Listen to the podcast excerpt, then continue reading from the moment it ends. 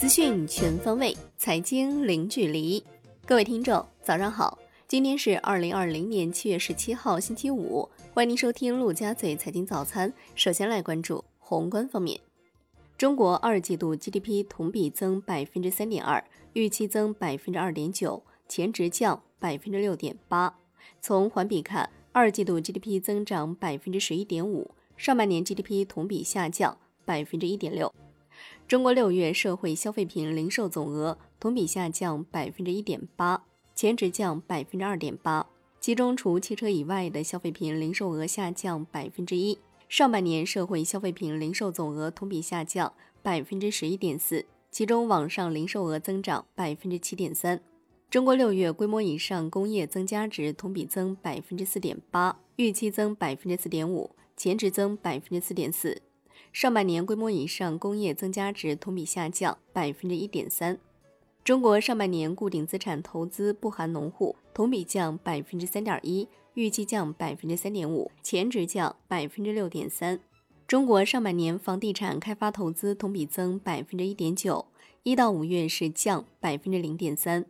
中国上半年居民人均可支配收入一万五千六百六十六元，同比名义增长百分之二点四。扣除价格因素，实际下降百分之一点三，人均消费支出九千七百一十八元，比上年同期名义下降百分之五点九，扣除价格因素，实际下降百分之九点三。全国六月城镇调查失业率是百分之五点七，比五月份下降零点二个百分点。上半年全国城镇新增就业人员五百六十四万人，完成全年目标任务的百分之六十二点七。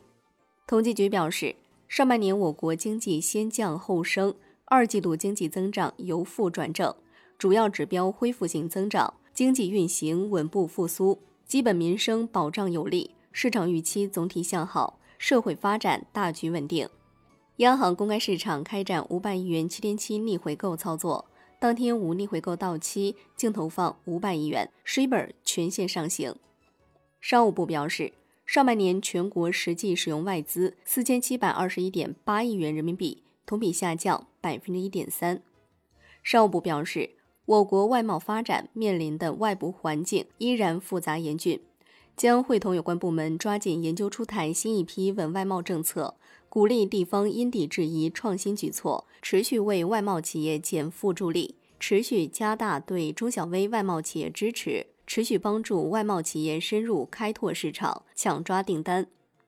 商务部等七部门启动小店经济推进行动，培育一批试点城市，推动社区、批发市场、商圈、特色街等小店集聚区转型升级。到二零二五年，形成人气旺、烟火气浓的小店集聚区一千个，达到百城千区一店目标。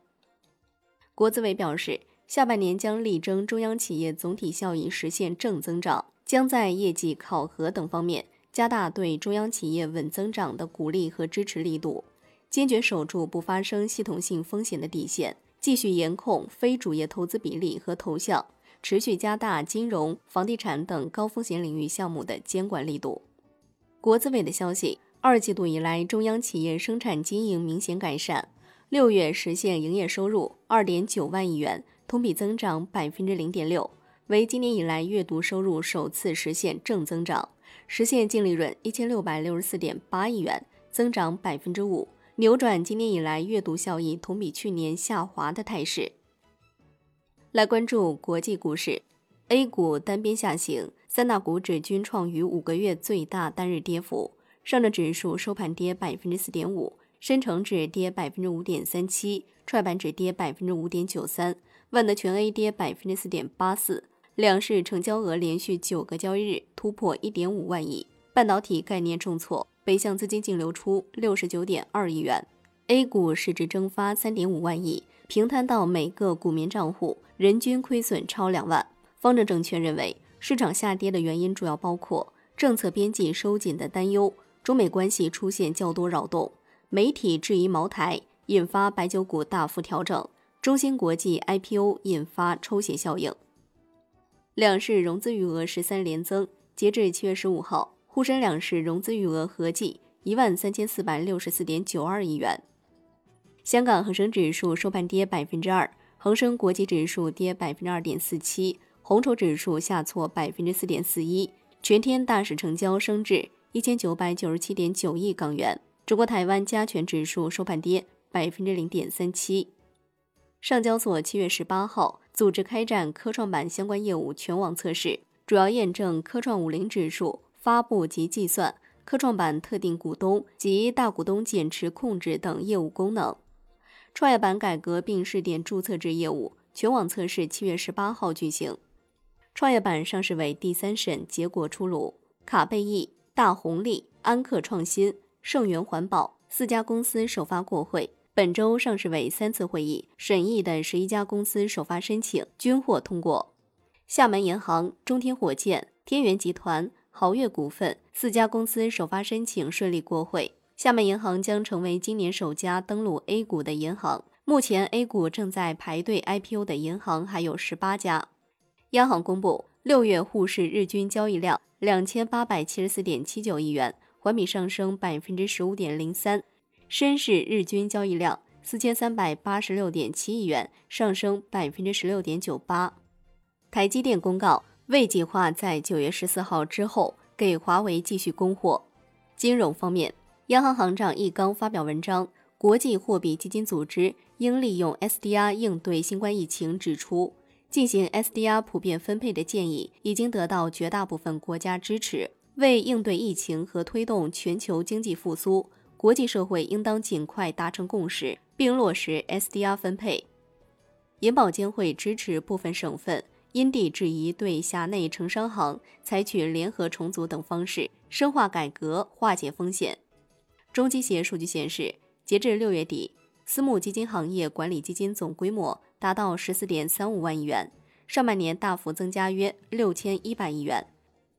楼市方面，中国六月七十大中城市中有六十一城新建商品住宅价格环比上涨，五月份是五十七城。环比看，银川涨幅百分之一点九领跑，杭州、南京、厦门、武汉、昆明等十四个城市。涨幅达到或超过百分之一，北上广深分别涨百分之零点四、百分之零点五、百分之零点六和百分之零点八。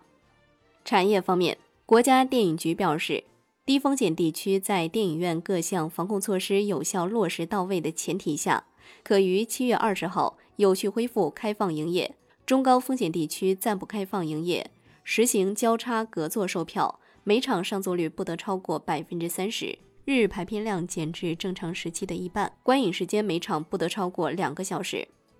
央视举行三幺五消费者晚会，曝光趣头条广告乱象，万科上城精装房漏成水帘洞，春秋华庭问题房被强制收房，宝骏汽车、嗨学网、汉堡王等亦被点名。IMF 总裁格奥尔基耶娃表示，全球经济尚未脱离困境，第二波新冠疫情可能造成进一步破坏，失业。破产、行业重组可能对金融业构成重大挑战。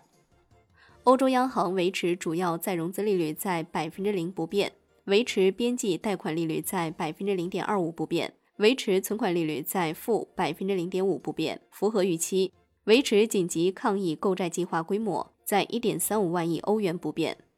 来关注国际股市，美国三大股指集体收跌，终结四连涨。截止收盘，道指跌百分之零点五。标普白指数跌百分之零点三四，纳指跌百分之零点七三。欧洲股市全线走低。商品方面，国际油价全线下跌，New Max 原油期货收跌百分之一点一四，报四十点七三每每桶。COMEX 黄金期货收跌百分之零点九四，COMEX 白银期货收跌百分之一点二四。